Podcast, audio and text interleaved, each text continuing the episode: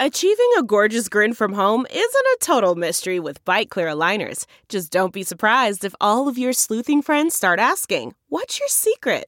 Begin by ordering your at home impression kit today for only $14.95. Byte Clear aligners are doctor directed and delivered to your door. Treatment costs thousands less than braces. Plus, they offer flexible financing, accept eligible insurance, and you can pay with your HSA FSA. Get 80% off your impression kit when you use code WONDERY at Byte.com. That's B-Y-T-E dot com. Start your confidence journey today with Byte.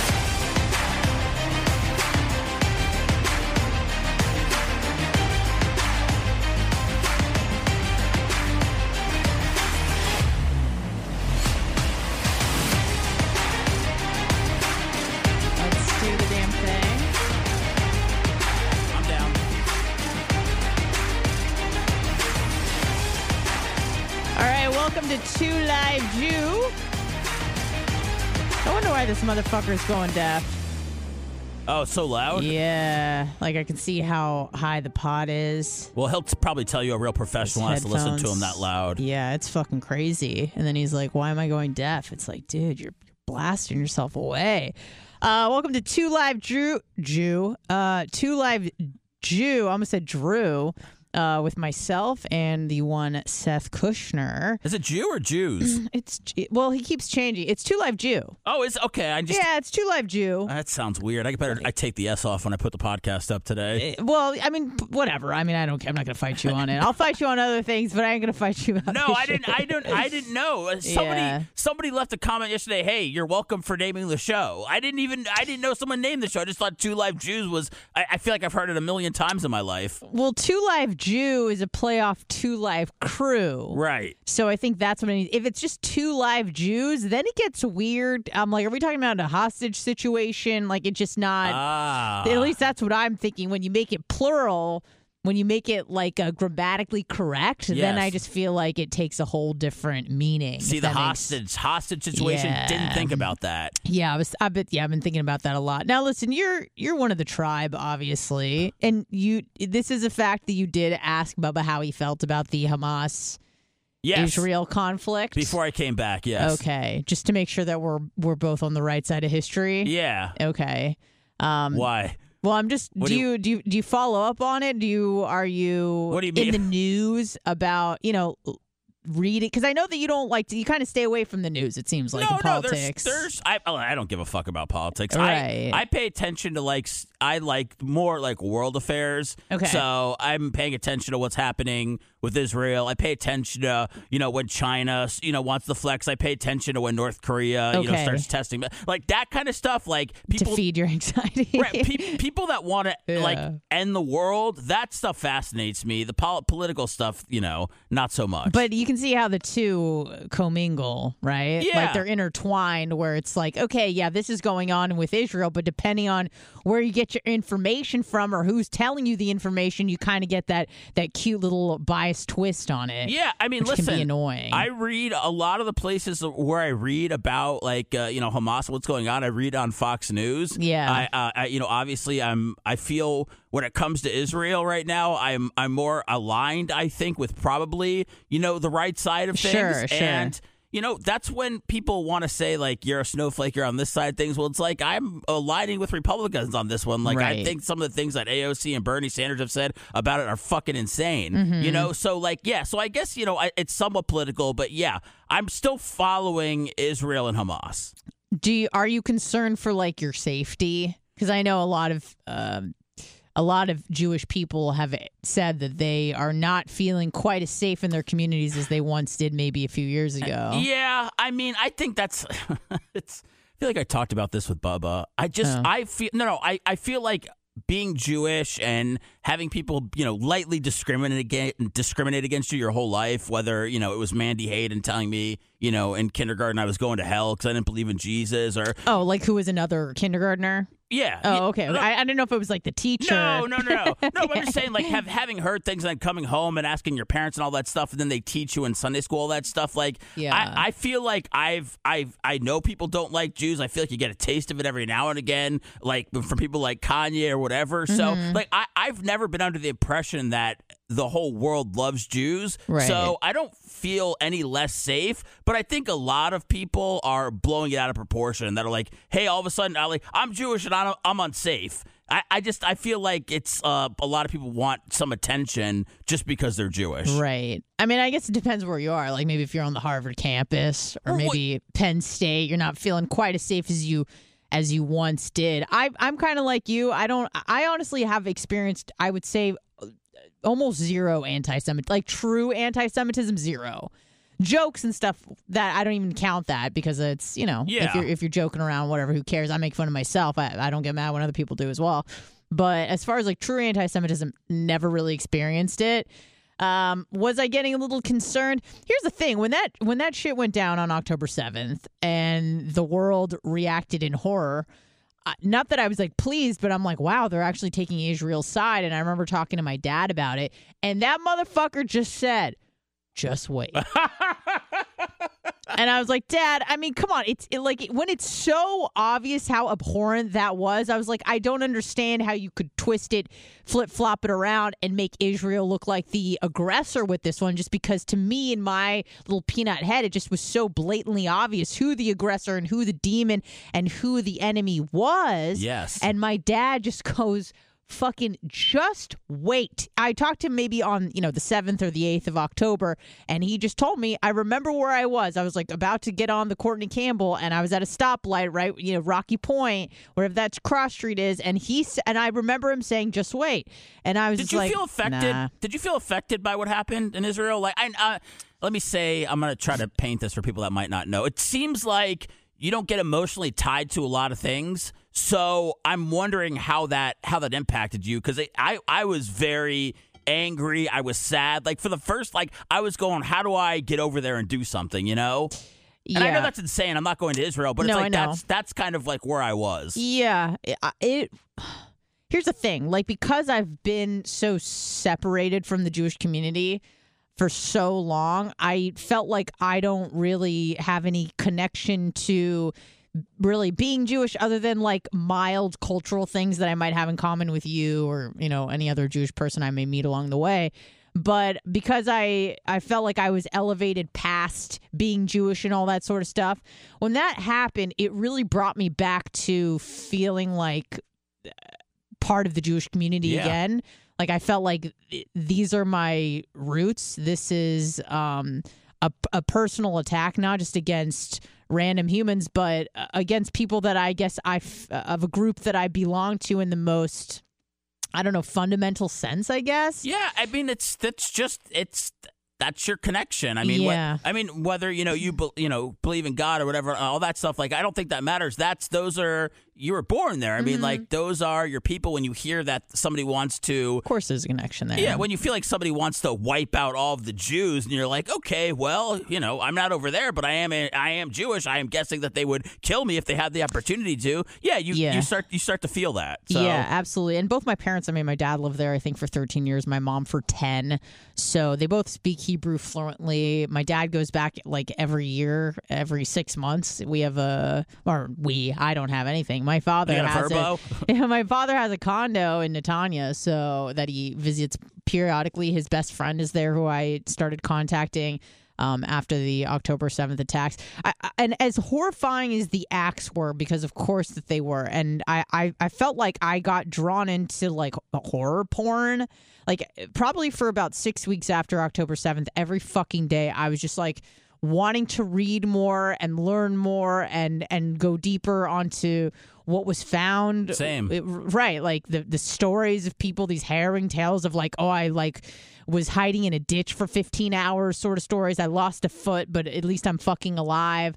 Those stories um so that was that was crazy but You weren't watching. You weren't wa- like when they started releasing videos no, of I people don't that want to see like people getting kid. Like initially when it happened, I didn't know what was going on. Like I found it on Twitter, like everybody else, and it was Yeah. one of the girls getting kidnapped from the music festival. And I was like, "What the?" F-? I go, "What is it? Can, is this real?" And that's when I go, "Holy shit!" Like that's when it all uh, it all started unfolding. So, um, the, my biggest fascination with this all have been the tunnels, and when they talked about pumping water in the tunnels, and they talk about mm-hmm. going in the tunnels, and you can't fight down there, and are the hostages down there, and you know just how complex is it? Like that kind of thing fascinated me. But then when I found out that the, all those the, the Orthodox and Hasidic Jews in New They York their were- own tunnels. when they had their tunnels, I was like, okay, well maybe maybe it's just a tunnel thing. what a weird fucking story that And was really, it really. I'm glad they weren't doing. They weren't like doing anything weird down there, were they? Were they just? I don't. I, I don't. I don't know. I, I felt like they were uh, using it as like a bunker. You know, Right, which is There's to- like fuck. There's a lot of anti-Semitic shit going on above ground. We got to We got to take it underground here. Yeah, no. I mean, New York. God, there was there was a ton of protests. I feel like every day there's Oh yeah. Palestinian protests. But that was on. the thing that really kind of threw me for a loop because in my mind it's like, well, obviously these people are horrific, these terrorist organizations, and there's really no limit to the their their their brutal nature when they feel like they have been you know wronged by Oh, the yeah. Jews or Americans or whomever.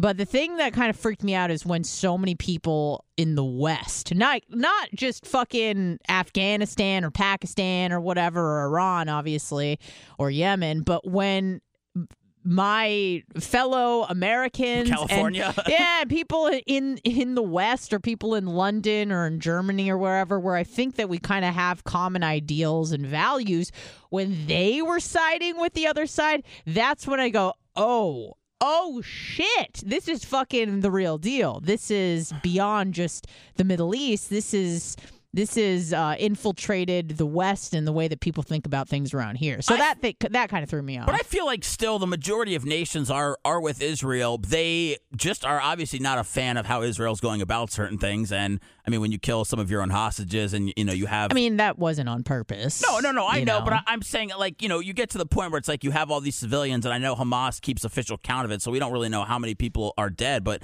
I- am sure. yeah, I'm not going to believe any of Hamas. Yeah, I'm not going to believe, but I believe that there's probably a lot of people dead, and there's a lot of civilians that have died. Uh, of And- course, no, on, I'm, on both sides. yeah, and I, I'm not. I'm not a fan of that at all. But you know, a lot of people still seem to be sticking with Israel, and Israel seems to not. That it seems like they're not going to stop anytime soon until you know they get everybody back. Yeah, well, it seems like Western leadership is aligning with Israel, Yes. although they have their criticisms. But it seems like a lot of people in the West, maybe not necessarily leaders, heads of state, but certainly people in the government. I mean, you hear things like you said, Bernie Sanders says, or AOC says, or uh, Rashida Tlaib, or whatever the fuck her name is from Oh Michigan yeah, says. she was the worst. yeah, I, I mean, just the the the, the crying, the fake crying. Well, she did. She did from the land to Ilhan the sea. Omar. Uh, yeah, I So mean, that's- I she's mean- wearing a keffiyeh like in the in fucking Congress, which I mean, whatever. It, it's your right to do that sort of shit, but it makes me a little uneasy, is what I'll say about and, that. And look, when you start and you you started this off by talking about October 7th and you going of course like how could you guys not see that you know Hamas is the aggressor and Israel's isn't innocent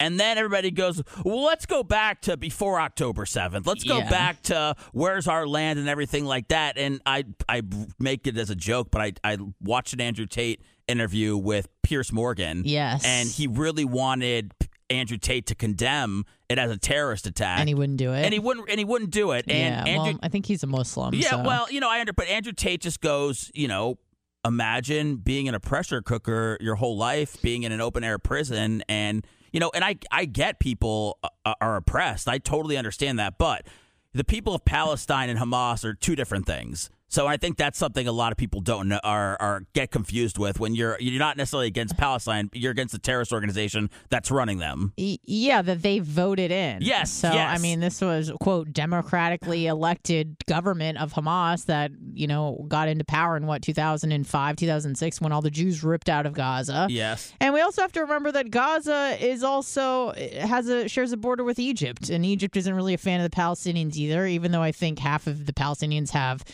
Egyptian heritage. Boy, they were really holding out on taking the Palestinians too, weren't they? yeah, they like, don't. They open don't. up. they don't fucking want them. They were like in Rafah, and they're just like, no, no, we're good. We don't want him, eh, you know, here either. And and maybe that's if you look a little deeper into history, into the the seventies and and the eighties. It seems like wherever the Palestinians go, terror follows, and that doesn't just mean with their Is- Israeli Jewish neighbors, but also in Egypt and also in Jordan. You know, Jordan talked a lot of shit about Israel, about you know the the way that they quote cre- uh, treat the Palestinians, Right. but they're not opening up their borders to to the Palestinians and welcoming them, even though many of them are Jordanian by you know th- ethnic heritage. That's so, right. Um, you know, it is what it is. I really wasn't planning on going down an October seventh uh, rabbit hole, No. but I, I I feel like you know this is two live Jew. We got to talk about issues that are relevant to us and in our lives.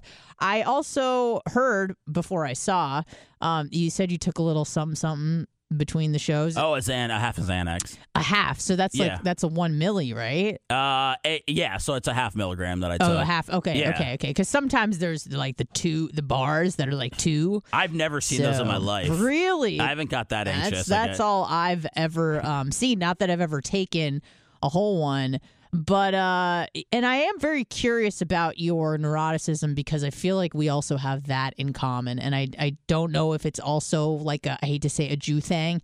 But I think it recently, yeah, recently I, I spoke to my uncle. It was his birthday, January 4th. I called him and I just go, Look, I know we haven't spoken in a while, but I, it's come to my awareness and knowledge that you've suffered for many, many years with obsessive compulsive disorder. it's the first time you talked to your uncle in forever. about it yeah and i just go like hey you know I- guess my mom my mom kind of outed him to me because i was talking about my ocd this is probably about a year and a half ago and she goes well you know uncle mike has thought he's had aids since 1994 i, thought I had AIDS for a while. I'm like, what do you mean? He goes, yeah, he was he had convinced himself, even though multiple blood tests had shown that he didn't have AIDS, he was convinced that he fucking had AIDS. Now, my uncle has his PhD in like fucking social work. He's not like some fucking he can hold down a job. He has a child and a wife and I think a dog.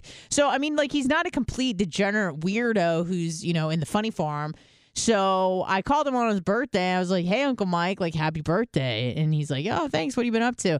We kind of chit chat a little bit. I go, "Hey, let me ask you a question."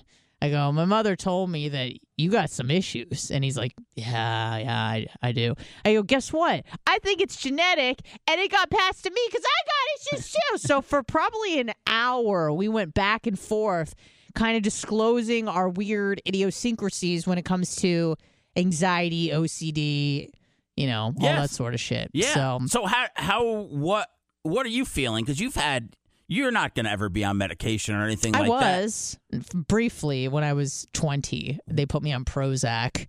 Um, How are you dealing? Like you, when you talk about like having um OCD and stuff like that. How are you dealing with that? not like, well. Um, Like it affects you. Like it affects your life on a yeah, daily basis. Yeah, yeah, no, of course, of course, yeah, definitely. I mean, I don't think I. I feel like I've, I've permanently like ruined my hands. Like I feel like I've stripped them of so much moisture that even when I wear lotion and stuff like that, like they're just gonna be, be dry and cracked forever, just because I feel like I've used so much like soap and hot water What that. the hell? I mean, I've convinced myself of that. I have like really, really ugly hands, and I like always have, and it's you know getting worse the older I get. It's kind of it's kind of funny. Danielle, who I used to work with at 97X, was Yeah. always uptight about her hands. Like she just was. she thought they were ugly. She thought she had like ugly hands and stuff. Like you would take a picture and she'd be like, "No, you can't. You can't post that at all." So I Huh. don't. I don't know if it's a girl thing with hands or what, but.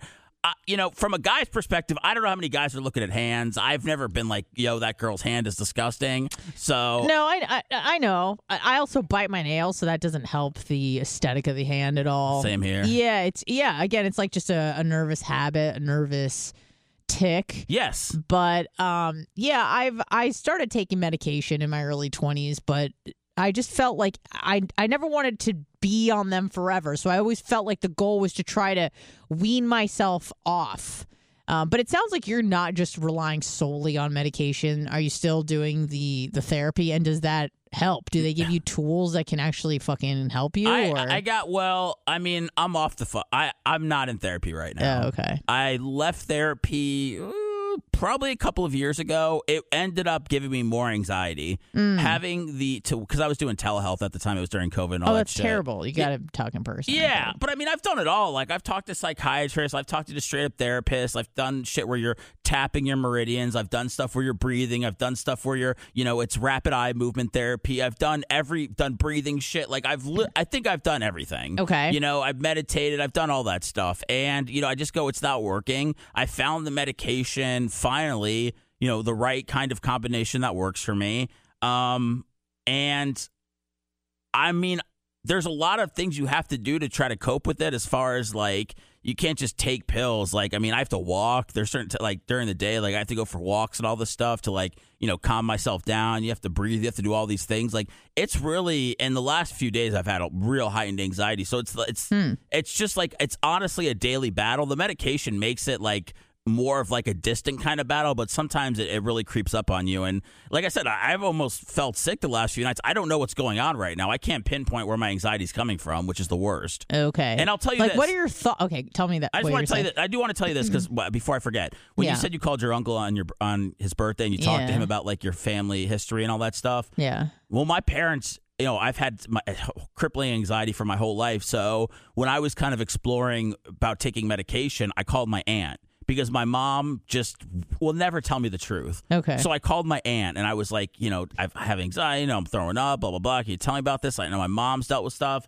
She went and she told me that my grandma had it. Like back Bad. like back in like the 30s and shit when like people didn't know what it was and she said my grandma was in the hospital and that oh my nana and that she was throwing up and then when I talked to my mom and I said, Mom, I talked to Aunt Joy, like she told me about Nana. And then my mom went to the hospital when she was, you know, in her 30s because she thought something was wrong with her and they did all these tests and they found out nothing was wrong. And I go, Well, now I'm throwing up. I was like, I'm throwing up from this. And and my daughter threw up, you know, a couple of weeks ago. Hmm. So it's like it's we now we this is now four generations of people this is affected, and no one ever sat down and said like, "Hey, you've you this might be passed on to you. Here's you might want to get on medication. Here's some things to do to treat it. Look out for this, Yeah. you know." And that that sucked that I had to get to the point where I'm in my you know mid to late 30s, and I'm tr- finally figuring out you know what kind of fucked up you know things have been going on in my family as far as just like the genes and stuff. So I pay real close attention to my daughter because like she she has it bad right now, and I just want to try to make sure that you know she doesn't suffer too much. Yeah. So, what kind of,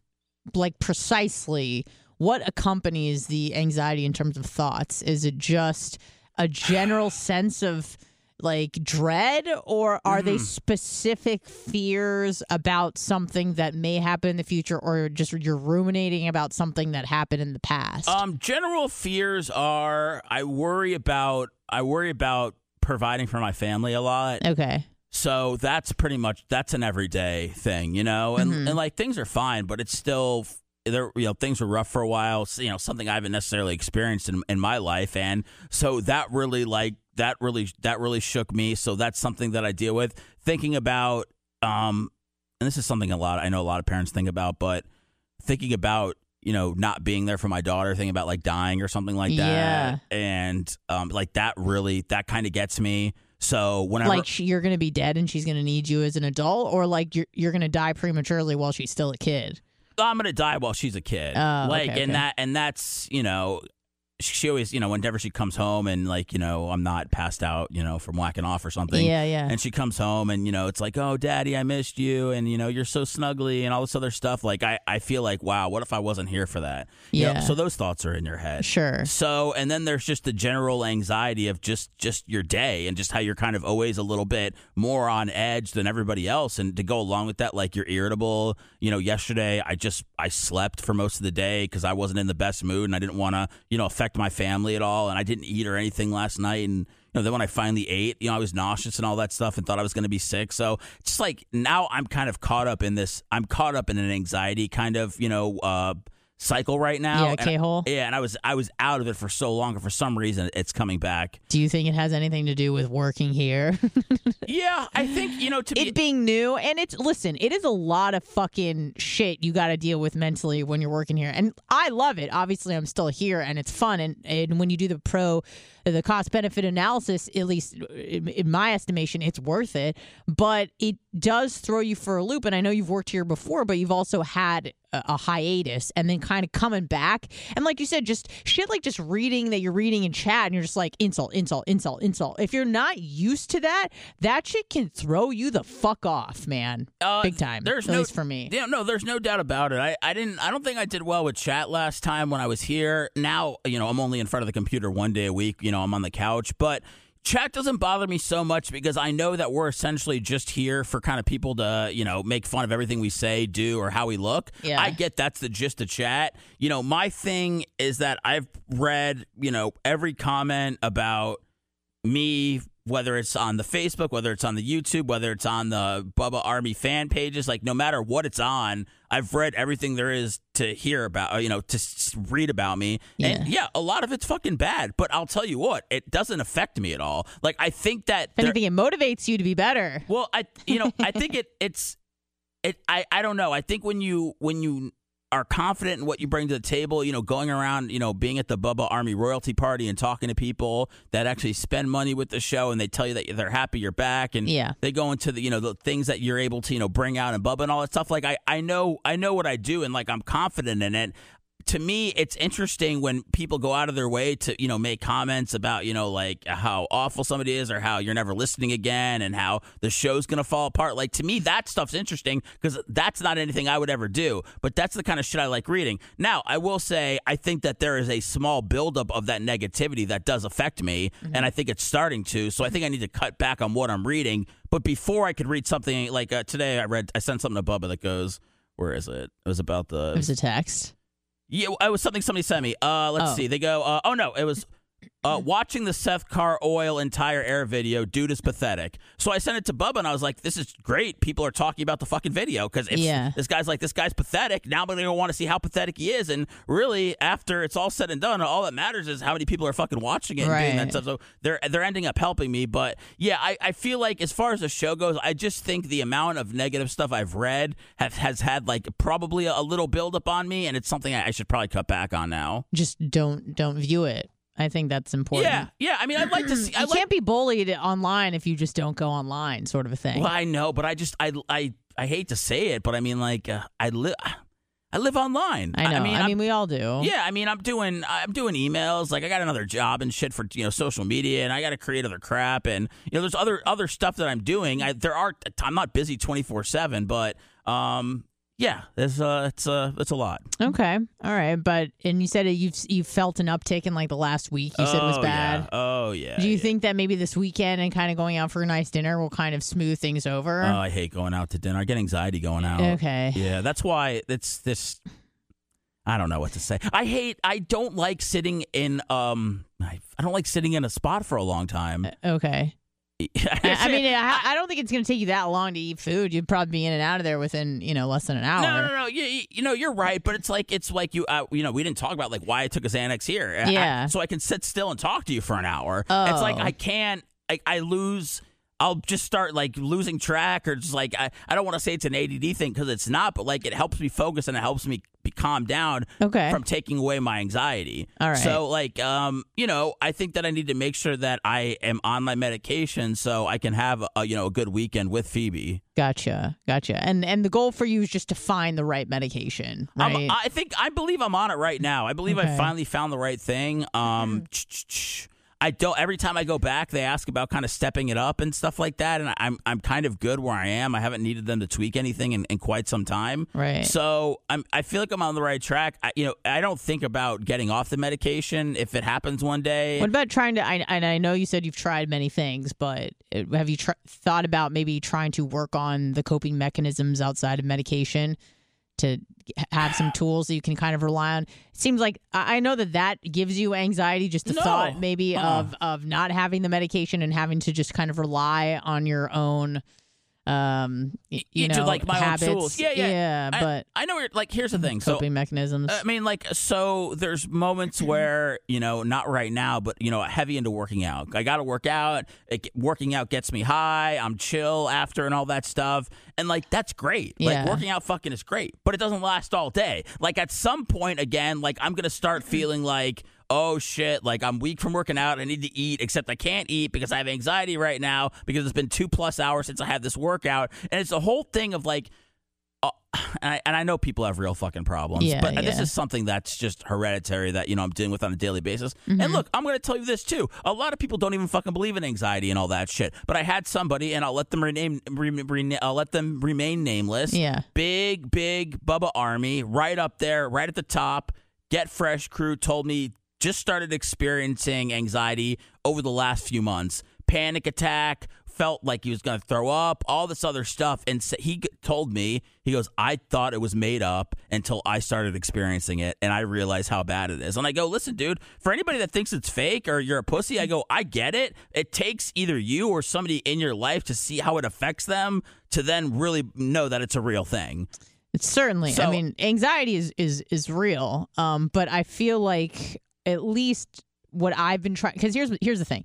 Uh, not that I am a big fan of New Year's resolutions. I'm more in favor of just new life resolutions. But Yeah. I had a lot of time to kind of like sit and pontificate the last week of December that we had off, and I realized that although I'm pretty obsessed with all things health, longevity, health span related, you know, about Yes. the eating, the not eating, the fucking working out, the cold plunging, the VO2 max, like all that sort of shit. The one of the main things that I've com- that I completely neglected that I think is an essential part of the formula Mental? is is stress management. Oh. Like I was just allowing myself to just get carried away with shit, whether it be with work or my private life or whatever, where I would just kind of like you as soon as something would trigger it, it was just like a chain reaction of anxious thoughts to the point where, you know, I would not like throw a tantrum, but in my mind, I felt like I was spinning out of control, spiraling in maybe a caught in a thought loop, like a negative thought loop where I couldn't get out of it, or so I thought.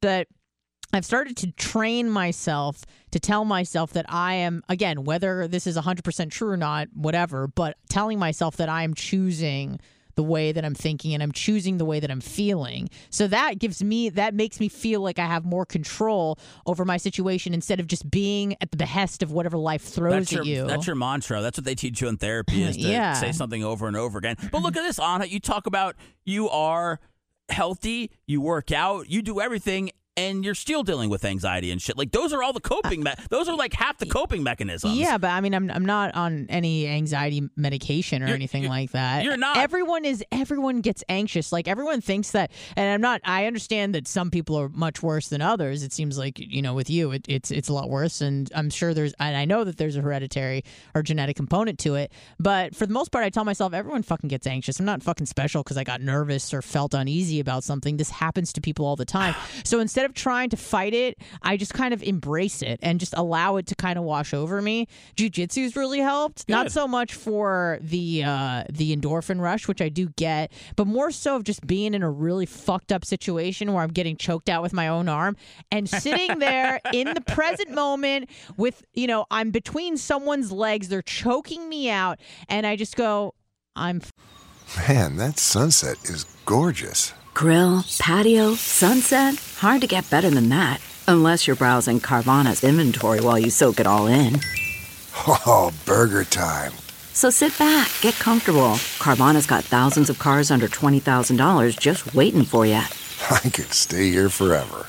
Carvana, where car buying meets comfort, meets convenience. Download the app or visit Carvana.com today. Delve into the shadows of the mind with Sleeping Dogs, a gripping murder mystery starring Academy Award winner Russell Crowe. Now available on digital. Crowe portrays an ex homicide detective unraveling a brutal murder he can't recall. Uncovering secrets from his past, he learns a chilling truth. It's best to let sleeping dogs lie. Visit sleepingdogsmovie.com slash Wondery to watch Sleeping Dogs, now on digital. That's sleepingdogsmovie.com slash Wondery. CarMax is putting peace of mind back in car shopping by putting you in the driver's seat to find a ride that's right for you. Because at CarMax, we believe you shouldn't just settle for a car, you should love your car. That's why every car we sell is CarMax certified quality so you can be sure with upfront pricing that's the same for every customer. So don't settle. Find love at first drive and start shopping now at CarMax.com. CarMax, the way car buying should be. Fine. Like I'm completely at peace. I'm like I can end this pain What at are, you, any are you on mushrooms in there? What's going on? I'm Where you're at telling you, peace with dude. getting choked out with your own arm. Yes, it- because this is what it does. This is the beauty of jujitsu, and I and I'm assuming like uh, other martial arts as well. Is it thrusts you in the present moment. There's very few things where you're just like, ah. you know, you're ruminating about the past, Yes. or you're worrying about the future and what you need to get done. And much like you, I'm very routine oriented. So I'm like, oh, if I eat this time, I'm gonna fuck it up for jujitsu. I'm gonna fuck up my fast, and then I'm not gonna be able to sleep because I'm gonna be too full and I'm gonna be gassy, and then I'm gonna wake up and not be hungry. But then I'm gonna be hungry, and then what am I gonna eat? I much like you, I have those. So that shit runs through my mind on the daily. It's exhausting. It is fucking tiring. But when I'm in jujitsu, I cannot think about the past. I cannot think about the future. I just have to be faced with the the present fucking moment of how am I going to progress to a better uh, position or submit or how am I going to get out of this bad situation? Can I tell you what? and it's beautiful. What? I'm not lying. tearing up.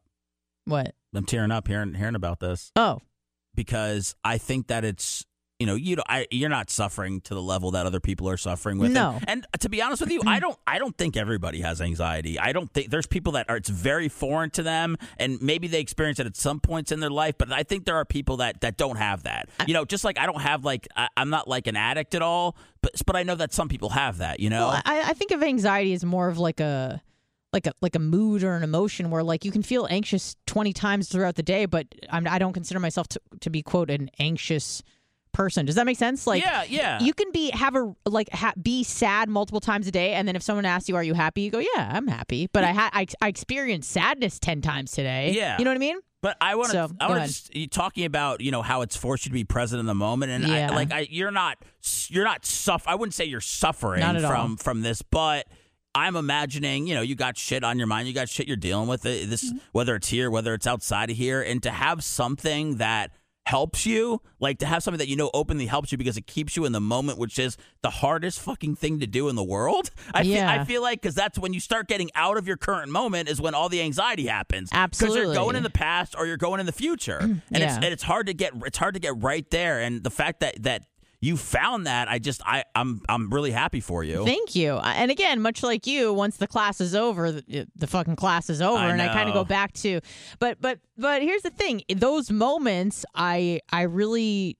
I treasure those moments and then I try to recreate them when I'm maybe at the gym or maybe I'm on a bike ride and I'm like worrying and thinking and like lost in thoughts and I go, hold on a second. I'm like, it's a really nice day out. Like, let me concentrate on the beautiful trees or the sunlight or the temperate weather What or if you- whatever. what if you? What if there was something? Can and um, you obviously have to talk to yourself and get yourself in the right mindset. Yeah. What if there was a, a pill you could take to where you didn't have to talk to yourself and you just felt that way? You know, like because that's that's what that's what Xanax is for me. It's like I mm-hmm. don't have to talk to myself. I don't have to exhaust myself being like, "This is gonna be okay. It's gonna be okay. You're gonna do this." I'm just like, I need to take this, and then I'm gonna be okay. Like I'm gonna be okay, and when I'm okay, that's when I'm at my best. So Yeah, but uh, again, in my estimation, not telling you what to do or anyone else what to do, and and I can only speak to my own experience. I don't know what it's like to be Seth Kushner. You know what I mean? I I don't. I've never been in your shoes. I'm never going to be in your shoes. I don't know what your experience is like. I can only speak to my own. But I take a lot of pride in knowing that I don't have to rely on anything but myself.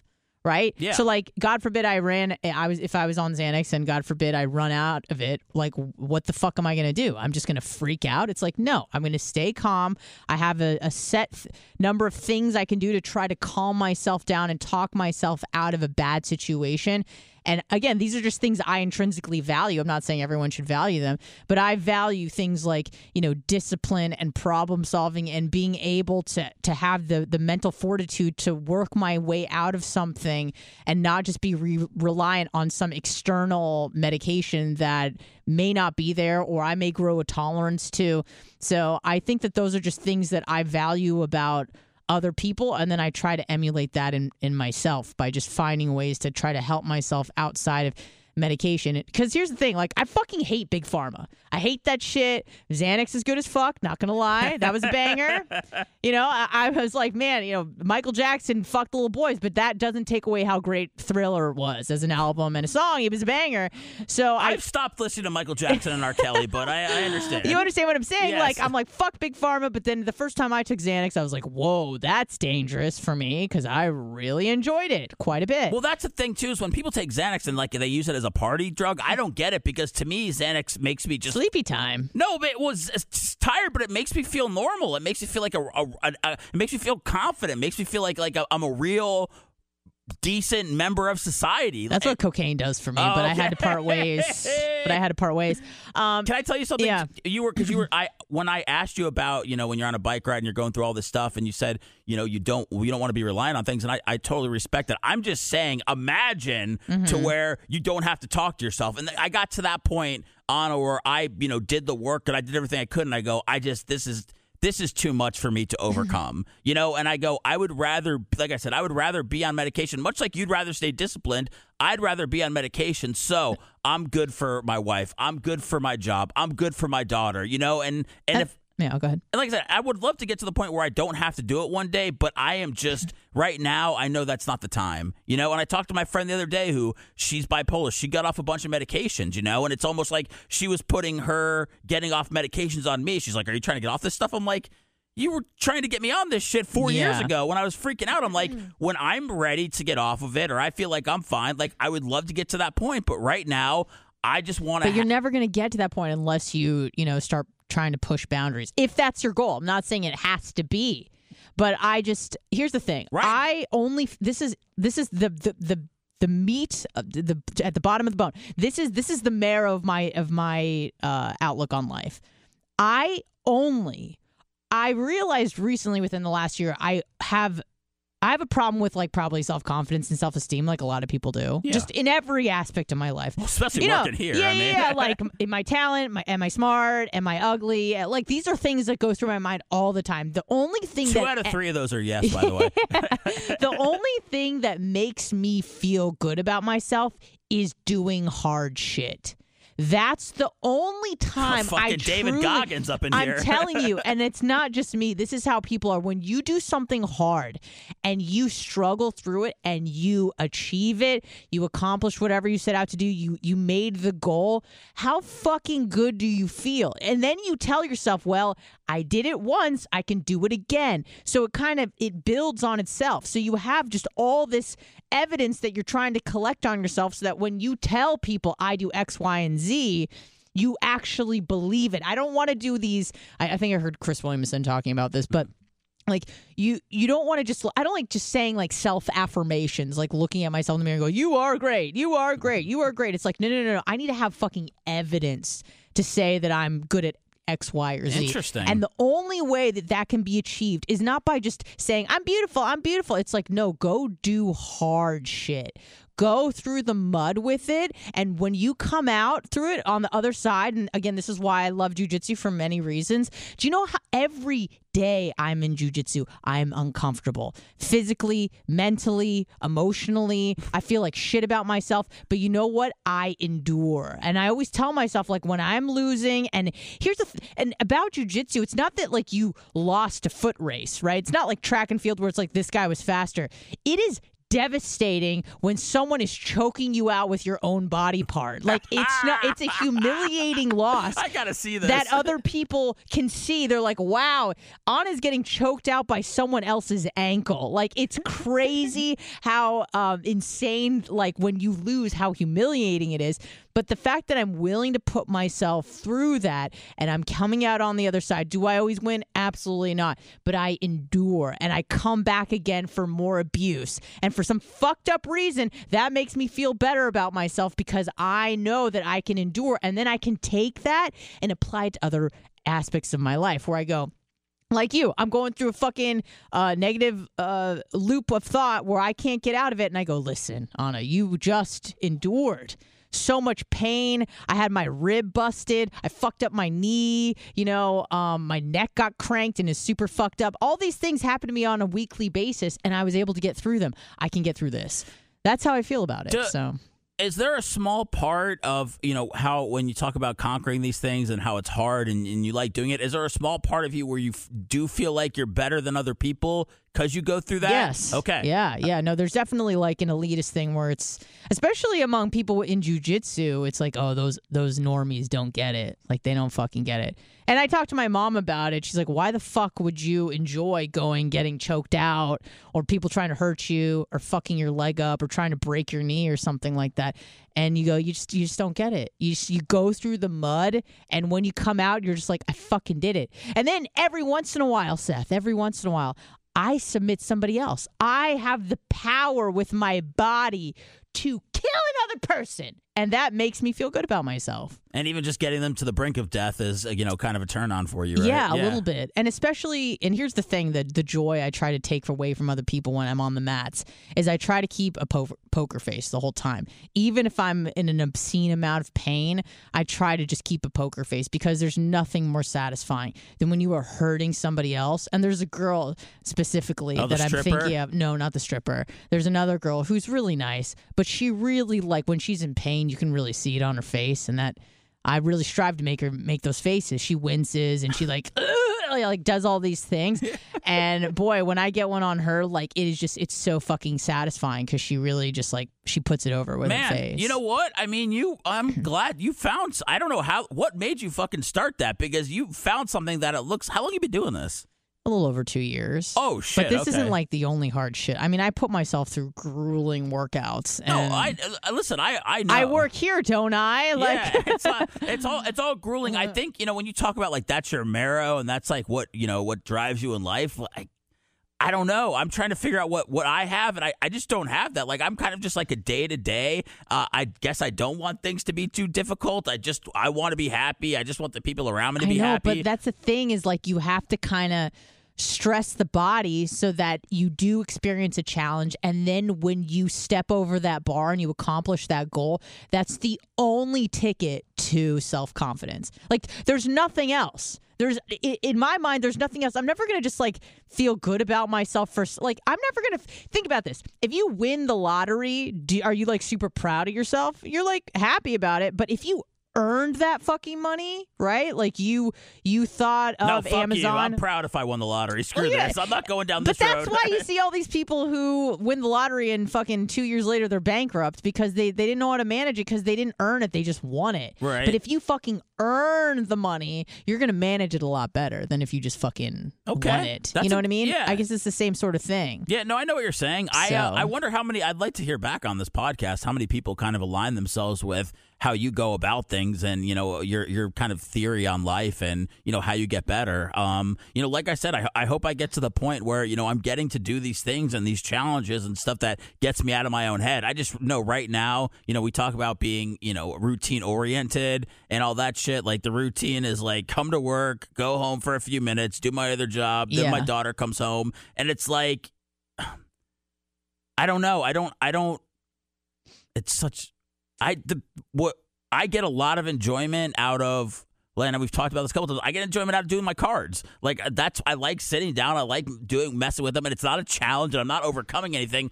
But I am getting to a spot where I'm in the moment, actually, and I'm not thinking about. I'm like, oh, maybe this cards might be worth something one day. But that's a time when I get to be actually in the moment. So that's why I think I enjoy it so much now that I've able to kind of express it. Well, here's the thing. I recently watched this podcast about happiness and they had this guy in Harv- from Harvard who's been doing research on happiness for a couple decades now and he he gave a he lot of insight Yeah. on this sort of shit. Stuff that is kind of obvious but also I didn't really consider. So he basically broke down happiness into three components.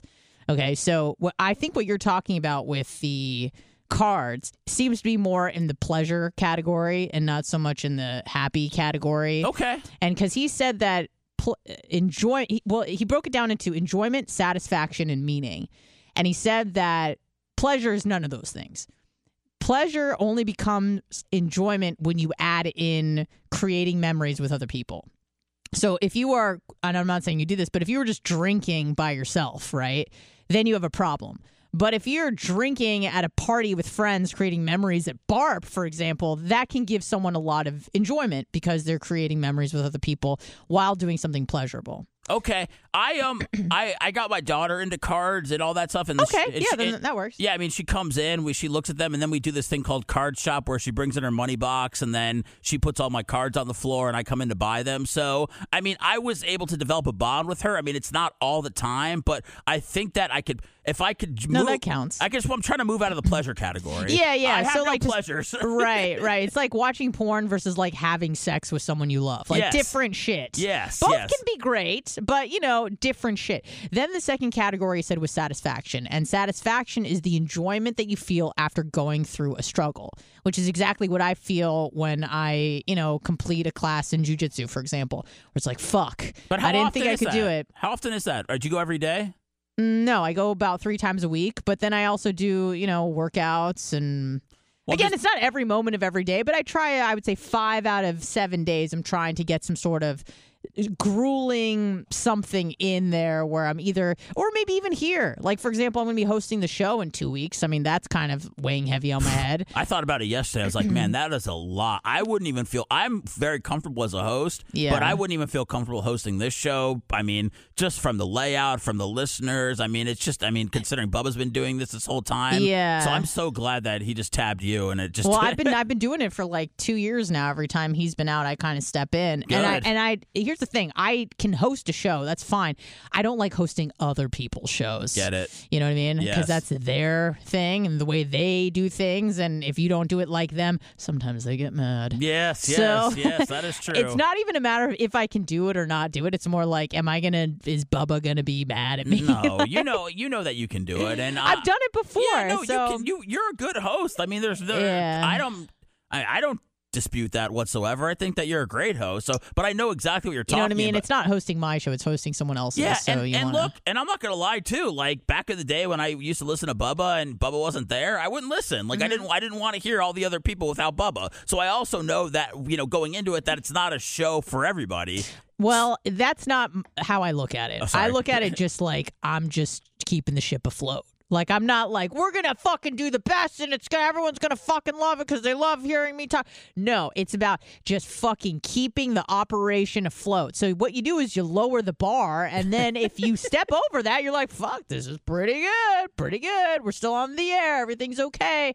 That's how I look at it. Do, do, So- you, do you get the satis? Do you will you get the do you get the satisfaction feeling from here at all, or do you just get it from your hard workouts? Uh, no, I get it from here. Like after? I, yeah, I, I always say whenever I'm, I'm hosting the main show, for example, um, I go, this is not going to be a good experience, but it's going to be good experience. Does that make sense? like in the moment, I may be freaking the fuck out, but when it's all said and done, and I can look back and go, I can't believe I fucking did a four hour show. We fucking pulled it off. I get a lot of satisfaction out of it. Okay, yeah, and You know I mean? uh, geez, as well you should. Yeah, I mean Yeah, that's so- not an easy thing to do. No, it's it, and again, like it, it's it's it's hard, but it's not that hard. At least for me, it's more just I want to do it up to Bubba's standards. I suppose. And which is a lot because Bubba you know, when they let him into the Hall of Fame after, you know, everybody forgets about the sex tape stuff, you know, he, Yeah. Bubba is, you know, a radio Hall of Famer. So when you have to go in there, it's like replacing Tom Brady. You know, it's like, hey, don't, you know, don't don't look at me right now. I'm right. not ready. I'm not. Yeah, I'm not trying to set any fucking football records. Yeah. I'm just trying to maybe make it to the next round. Yeah, that's that's how I'm looking at you're it. go- and you're gonna get there. You're gonna yeah, get that and again, round. I've I've done it before, but that doesn't mean that I don't experience stress and anxiety from it, obviously. And then the third thing that this guy was talking about, his name's Arthur Brooks, by the way. I might send you the podcast. You can listen or not listen. I won't quiz you on it. Um, I but listen to I really listen back to our podcast more than I listen to anything else. really, Yeah, I like do sometimes. I don't I don't catch I don't catch nearly as much as I thought I did during during when we're recording these. Yeah. I listen to 199 because I don't really listen to those. Uh, I listen to like the whole show. I listen to when you know you and I going back and forth because people are. Oh, we've gotten a lot of compliments on it. Like I'm not just we're not stroking ourselves off. Like literally, Bubba's having us do this because a bunch of people download it, and I don't think there's been one bad fucking thing I've read about the Yeah. podcast, which is crazy considering how much people hate us. So And considering how Bubba's listening to none of it. Right, but Bubba, Bubba has listened to none of it, but it's you know it's doing well. So That's yeah, all that matters, There's yeah. even things that I listen back because you'll say something, I'll say something, and I'll be like, oh wow, you know, I like I get that. That that's funny. That's something that you know I missed because we were in the moment. So Right. yeah, that all goes back to um send me the podcast. Like I, I want to I want to hear about happiness. Yeah, and so then the third component of happiness is meaning. So it's like your why. And that's different for everybody. Like, why are you here? I guess it could be like you could attribute it to a religious thing. Like, I'm here to do God's work. For you, I'm sure it's being a father, Uh, maybe a husband. I don't know. Uh, you know, Anna, I, it's not, and I don't know where the, where I said this, but I feel like you know my identity back in the day was radio. Like that was my whole identity, and I didn't want my identity to be wrapped up in my job again. So like I don't, I never, I don't really have an identity, but I feel like the people that say it's my job in life to be a father i don't like i know it i feel like it's part of my life but i don't feel like it's why i'm here you know i don't feel like mm-hmm. because then i would then my job would be done wouldn't it? Like hey i'm married and now i have a kid so what else is there? But every day i wake up and like there's that itch there's that gnaw where like you want to do something you want to create something you want to be great and like that's what pushes me and that's why i think that i'm here and But I you thi- want to also probably be great at, at being a father and not just taking, you know, contributing the genetic portion of your daughter's life, but also rearing her into a person that's going to be a productive member of society, you know? Yeah, and right now she's a thief and she cusses a lot. So I mean, I'm not doing the best job. I mean, she's going to probably be pretty funny. I mean, uh, she is. I mean, to be honest with you, I mean, she she's funny. She's got good timing. She just doesn't listen right now. Yeah. And she's bringing. You know, there's a girl who lives across the street. They're friends. All of a sudden, the girl from across the street's in our house. You know, I don't know what the hell's going on. I don't like when people just show up. So Yeah. we had to talk to her about you know inviting people in the house without talking to her parents first. So there's a there's a lot of things that we're going through with her, but she's. Uh, she's very smart. She's, you know, testing ahead of whatever you're supposed to test ahead of in school for whatever all that shit means. And, you know, to be honest with you, just like yesterday when, you know, Bubba was saying like, you know, Phoebe's not fucking me, and so I must be a bad husband. I was like, I think I'm a good husband, and you're, and you said, what makes you think that? And we never, we kind of skimmed past it. I didn't mean to say it like that. No, no, it was no. more just like, give me, like, tell us why. I'll tell, I mean, I'll tell you, like, I Okay. basically for me, I guess the baseline is that I feel like I'm a good husband because I take care of my family. Mm-hmm. I've never cheated on my wife, so I've never fucking publicly publicly humiliated her. Where we know there's a lot of people in radio, and we know all the people that they've banged that aren't their wife, and I and I don't, I never wanted to be that guy. So it's like, so I take care, I take care of my family, I respect my family, and every day when I wake up and you know try to whether it's you know producing a podcast or doing social media or coming in here, I want to be successful for them. You know, so that's kind of that's that's kind of where that comes from. Good. So Yeah, I'm sorry. I, if it came across like, No, well, why no. do you think that? I was more just like, tell then tell it, like, break it down. no, like I, it, to me, it's just very simple. It's like, Yeah. hey, you know, I I think I'm a good husband because I don't I respect You're my loyal. I respect my wife Yeah. Mm-hmm. and I and it's and I take care of my family. Like we're not we're not fucking rich. Like we're paycheck to paycheck, like a lot of people. But Sure. like, but I went and fucking just took the trash out of Kawa and washed the dishes and did a bunch of bullshit to because put food on the table. Yeah, because I needed to do it. And, and a lot of people, Bubba and other people, pulled me aside and go, that's a fucking man. Like, that's what a fucking man does is a man takes care of his family. I know a lot of people think I'm not a man because I don't know how to change my oil and all this shit. And I joke about an engine and all that stuff. But to me, that's what a man is. So, I mean, and so I guess I'm putting myself in the man category. Yes. And I didn't take your I didn't take your question in a negative way. I just thought about it all all night yesterday and I was like, well what what makes me a good husband? And I just think that I'm loyal and I think the fact that I take care of my family, I feel like are two, you know, just basic things, but I feel like I've nailed those, you know? Yeah, and and here's the thing, like I eh, Bubba again, I don't know how much he was joking or not, but I don't I don't draw a one to one correlation between how much your ass your wife is giving up to you and how much that translates into how good of a husband you are. Why? Yeah, we. you know, I certainly, I certainly don't don't believe that. So don't. That's why I was like, well, okay, well, like tell us like what you're what you're bringing to the table. And I I know you're a present father, you're a loyal man, which is more than than most that I've seen from a lot of people. So And I'm not like saying like, oh yeah, I make her squirt and like yeah, it's all this other like no, that's not what makes me a good husband. Like I'm there for my wife, I support her mm-hmm. most of the time. You know, I'm there for my daughter. You know, whatever whatever they need, and you know, I feel like it's obviously the least that I can do, but you know, I, I try to take care of it. So, and not comparing myself to anybody else. Like I said, I feel like that's just the lowest thing that a guy can do. But I feel like that's what makes me maybe not a good husband, but a decent husband. I think that makes you a good husband. Okay, well, I'll yeah, take that. I, I, I think that for sure. So you know, give yourself a little bit of credit. I would, I would like to see you like do more challenging stuff because I think that you would get like a kick out of it when you you when you fucking me- when you come out the other end and you're like, fuck, I fucking did it. Like, when was the last time you had that thought where you're like, I fucking did that shit? when I got on the plane to Los Angeles. Okay, okay, I mean, yeah. You were anxious about the plane ride, or Oh my God, Yeah. uh, uh, Anna! I had to. I was supposed to go up to LA on a Saturday when I got the the KROQ job, and I Yeah. I canceled it, it and because I was like I can't go now. I was like, and I went Sunday, and the the, the host thought that I was just not going to come, and I was like, no, dude, I'm just freaking out. So, t- like getting on a plane. I know it sounds stupid. Getting on no, a plane. no. I mean, listen, that's a very reasonable fear to have. Getting on the plane, getting on the plane, going to California, being out there for a short time, having it not work whatsoever, being totally alone, filled with anxiety and all that shit. I was I was happy when I came out of that Yeah. because I felt like it didn't make me a tougher person, but I felt like it gave me a lot more clarity on my life. Okay. So I went through something, you know, that that was somewhat tough for me, but I came out having more of an appreciation for all of my friends, all of my family, and yeah, perspective on your life. yeah, and you know my love of St. Petersburg, Florida, and you know that's what I kind of realized. As far as doing like hardcore, like you know workouts and stuff, I haven't done that in a while. And yes, I would like that satisfaction of being like, wow, I can't believe I conquered that. I just I don't know what that is, you know. Mm-hmm.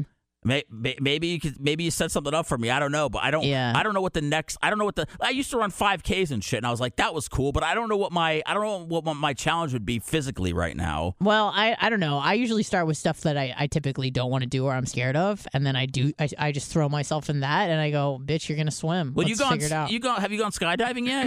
no, that's not my cup of tea. Well, I mean, that's the first thing I think of when you talk about doing things you don't no, want to do. Well, honestly, I- and I know this sounds silly, but I am um like fearful of cold. Like I like what? yeah, not not just like you know, oh, it's it's 45 degrees outside. Like I've been planning. I was planning on doing a cold plunge for probably more than a year, and I just kept putting it off because I was like, I really don't want to be submerged in cold water. Like it really frightens me. Me, um, I'm gonna be very, very, very uncomfortable. And Like it- a polar plunge with a bunch of other people, or you just do? Oh, okay. well, it, it was like a. Have you heard of a? I think it's called the Plunge St. Pete. It's like this. They got a sauna. They got some cold plunges and shit. Okay. Um, so and you're I- just gonna hop in one? Yeah, well, what I did is I, which was the, certainly the move. I I t- took a class, and you're like, why the fuck would you need to take a class? Well, here's the thing: I needed the pressure, like the peer pressure of other people watching me do this, so that I wouldn't completely pussy out. So I took a class with like eight other people, and they explained, you know, like the benefits and you know the the goal of today, your first plunge, whatever. And then they had three tubs or troughs or whatever. And so, and we did it in like three heats, I guess. So I went first because I was like, I know I'm going to freak out Oh, if I see did some. it? Yeah, I did Oh. it. It's actually on our um on our YouTube. Oh wow, I gotta see channel. that. Yeah, it was fucking horrible. Like, and I've done some. I've tortured myself since I was a since I was a teenager, and when it comes to. I don't know, working out, doing hot yoga, going on 10 mile runs in 90 degree weather. Like, I've done some fucking crazy shit. How long were you submerged for? Like how long did Three you go? minutes. Holy in 45 hell. degree. Yeah, it was terrible. So There's a we played this on uh, Clement Kush the other day. A Stone Cold Steve Austin, famous wrestler, uh, was doing a cold plunge. I guess he got a tub. I don't know if somebody gave it to him. And Yeah. the video is so fucking funny because he can't get in. It's like 50 degrees. He keeps putting his legs in, and he's one of the toughest wrestlers of all time. it's horrible. and he goes, "Fuck this!" And he got out. He did it like in 10 seconds. Like he got out. He's like, "I can't do this." So Yeah, yeah. the fact that you stayed in for three minutes is impressive. Well, here's the thing. What helped was the guy who was teaching the class, let's say, the instructor, he said, um, we want you to stay in the tub for three minutes. And he goes, I have a 95% success rate of people that take this course. And so I go, fuck, I can't be part of that. I can't be the the five percent stat that fucked it up. You know, what if I throw it to six percent because I'm fucking a pussy? yeah, really. So I um and it, it, what helped was he initially was like know that you're going to be okay because I know this sounds insane but when I first got submerged in the tub that first 30 to 45 seconds I was like I'm to cuz your your body starts to just go numb, right? And I go I'm Yeah. to I'm to die. Like so once I got to the point where I realized I wa- I was okay, I was just experiencing pain, but I was to be just fine then I was then I was okay. The minutes two, like the second minute and the third minute were fine. It was that first minute where my uh, my brain was telling my body like we're gonna we're gonna die. Like this is not my heart's gonna stop. Like I just thought I was gonna I was just gonna stop. And you could see when I get first in the tub on the video, like there's serious panic there. But I don't want to give up because I don't want to be a loser. How, how do you feel when you get out of it? Are you super freezing or is it warm because like the air is not 40 degrees? um you're you're fine when you get out of it Okay. and you're actually fine again after that first minute you're okay because your body just fucking goes numb but when i got out i was you you certainly do have like this elevated dopamine rush and it's not like a social media hit. It lasts for several hours where you're just kind of like elated you know maybe you should fucking try the cold plunge i don't know a lot of people get a kick out of it and it helps them every day Well, I mean, so. listen, I, I when I saw the video of Steve Austin doing it, I mean, it made me extremely fearful because he's a fucking tough sob. Yeah. and he, he couldn't handle it whatsoever. Yeah. He, he goes, he goes, we'll fucking re- he goes, we'll revisit this motherfucker Yeah. Mm-hmm. uh, when he was getting out. But um, I told Bubba, Bubba talked about bringing some troughs in here and doing one and all that stuff, and I, I said I would do it for the show. So, but yeah but you have to like stay in What are the? I, but what are the? just quickly, uh, what are the? What are the? What's the main health benefit of, of freezing your ass off? well And why aren't people in Buffalo so fucking healthy if they're in the cold all the time? Uh, I think you really got to like. Well, here's the thing: they're always trying to keep warm. This is just allowing yourself to to, to be cold. So the, the main thing is like think about it like this: when you when you get an injury, what do you do? You ice it, right? Yeah. So your body is dealing with a lot of trauma on a day to day basis from just how you sit, how you sleep, working out. Um, you know how you sit in your chair, whatever the case may be. So your body's like constantly inflamed. So what you're doing is taking your injury ridden body and just submerging it in cold water. and that helps with inflammation. So that's like the main thing. And then there's also like a lot of mood enhancing benefits where you get a, a, a giant kick of dopamine that doesn't just drop off. It's it, it's kind of elevated for a few hours Re- oh, really? Okay. Yeah, yeah, and you definitely feel it, but you're just like, whoo! I can't believe I did. it. Like I got off a roller coaster or something like that. But it, it sticks with you. You feel really good. You feel like you could like do a deep stretch. Like you have a lot more range of motion even after just like one session. Um, I think you're just also just so happy to be out of that fucking water that when you get out, you're just like elated. So I think that's also it as well. And then again, I've heard from, I think the research is still kind of shifty, but it, it also helps in um, aids in fat burning. Again, I don't know how, how that true that to be.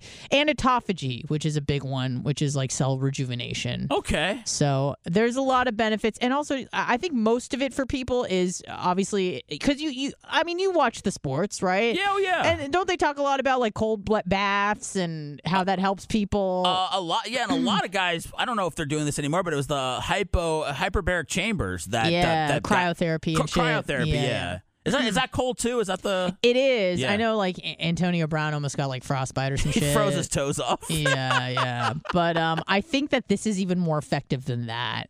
Is just actually submerging yourself in like ice cold water. So I think, it, I think there's a lot of benefits to it. A lot of people do it on a regular basis, and it helps them just feel their body feel better, their joints feel better because it's reducing inflammation, and then also just like the mood enhancing dopamine kick that you get. I'm all about it because So- I, I like swimming, and I mean, it's you know, so I understand like swimming makes my body feel good. So if you know, I love water. Yeah. So I mean, listen, they got it in St. Pete, St. Pete Plunge, I think that's what it's called, and it was twenty bucks for like an hour. And I think it's good to take a class just so you're like with people who are also new and A class on it. I need if I'm plunging, I'm walking in right away and I'm hopping in the trough. no, I, wouldn't recommend that No, because you're gonna hop right the fuck out, buddy. No, what what did they tell you in an hour besides that there he had a 95% success rate that kept you in that tub?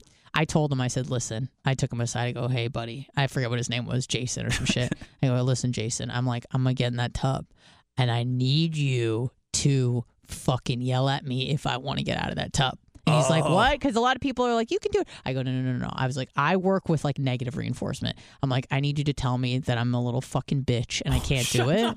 I'm not kidding. I, Should have had Bubba there. Yeah, yeah, right. Um, and I told my friend Aaron the same thing. I go, Aaron, if you see my little fucking head bobbing up above that water, I'm like, you say fucking get down lower. And that helps me because then I'm like, I'm I'm like, I'm not a fucking bitch. Like I'm not I can fucking handle this shit. And that motivates me versus like, you're doing great, you're doing great. I don't know what that says about, you know, my upbringing or who I am as a person or No, no, I enjoy torture, you know, being um being insulted like that that motivates me, but it did. So I told that guy, I was like, I want to go first because if I watch other people do it and they freak out, that's not going to help my mentals. Yep. So I went first and I said, I told him, I go, you need to tell me not to be a bitch. And he was coaching me through it, like almost like labor. He was like, he was like, fucking breathe and sit down lower. I'm like, he's like lower. He's like, breathe. He goes, you're fine. He goes, you're gonna be just fine. Now, now sit the fuck down. I go, okay, okay, okay. And he kind of he talked. Now, mind you, there's two other people that he's completely ignoring that are in the tubs next to me, but I was like the one that was like, buddy, you and me. So we just like made eye contact the whole time, and he he fucking walked me through it. There you go. And that well that's kind of goes along the lines of why I said I just want to walk in there and jump in right away is because I don't want to wait. I don't want to see a bunch of people go before me. I need to get in and get out. And if the guy wants to yell at me, no problem. Yeah, well, listen, we're all motivated by different things, I suppose. Oh, Jesus. I think that's enough content. What do you think? Uh, yeah, we're good. All right, beautiful. Seth, thank you so much. Two Live Jew. We'll see you tomorrow on The Big Show. Goodbye. Bye. Thunderground.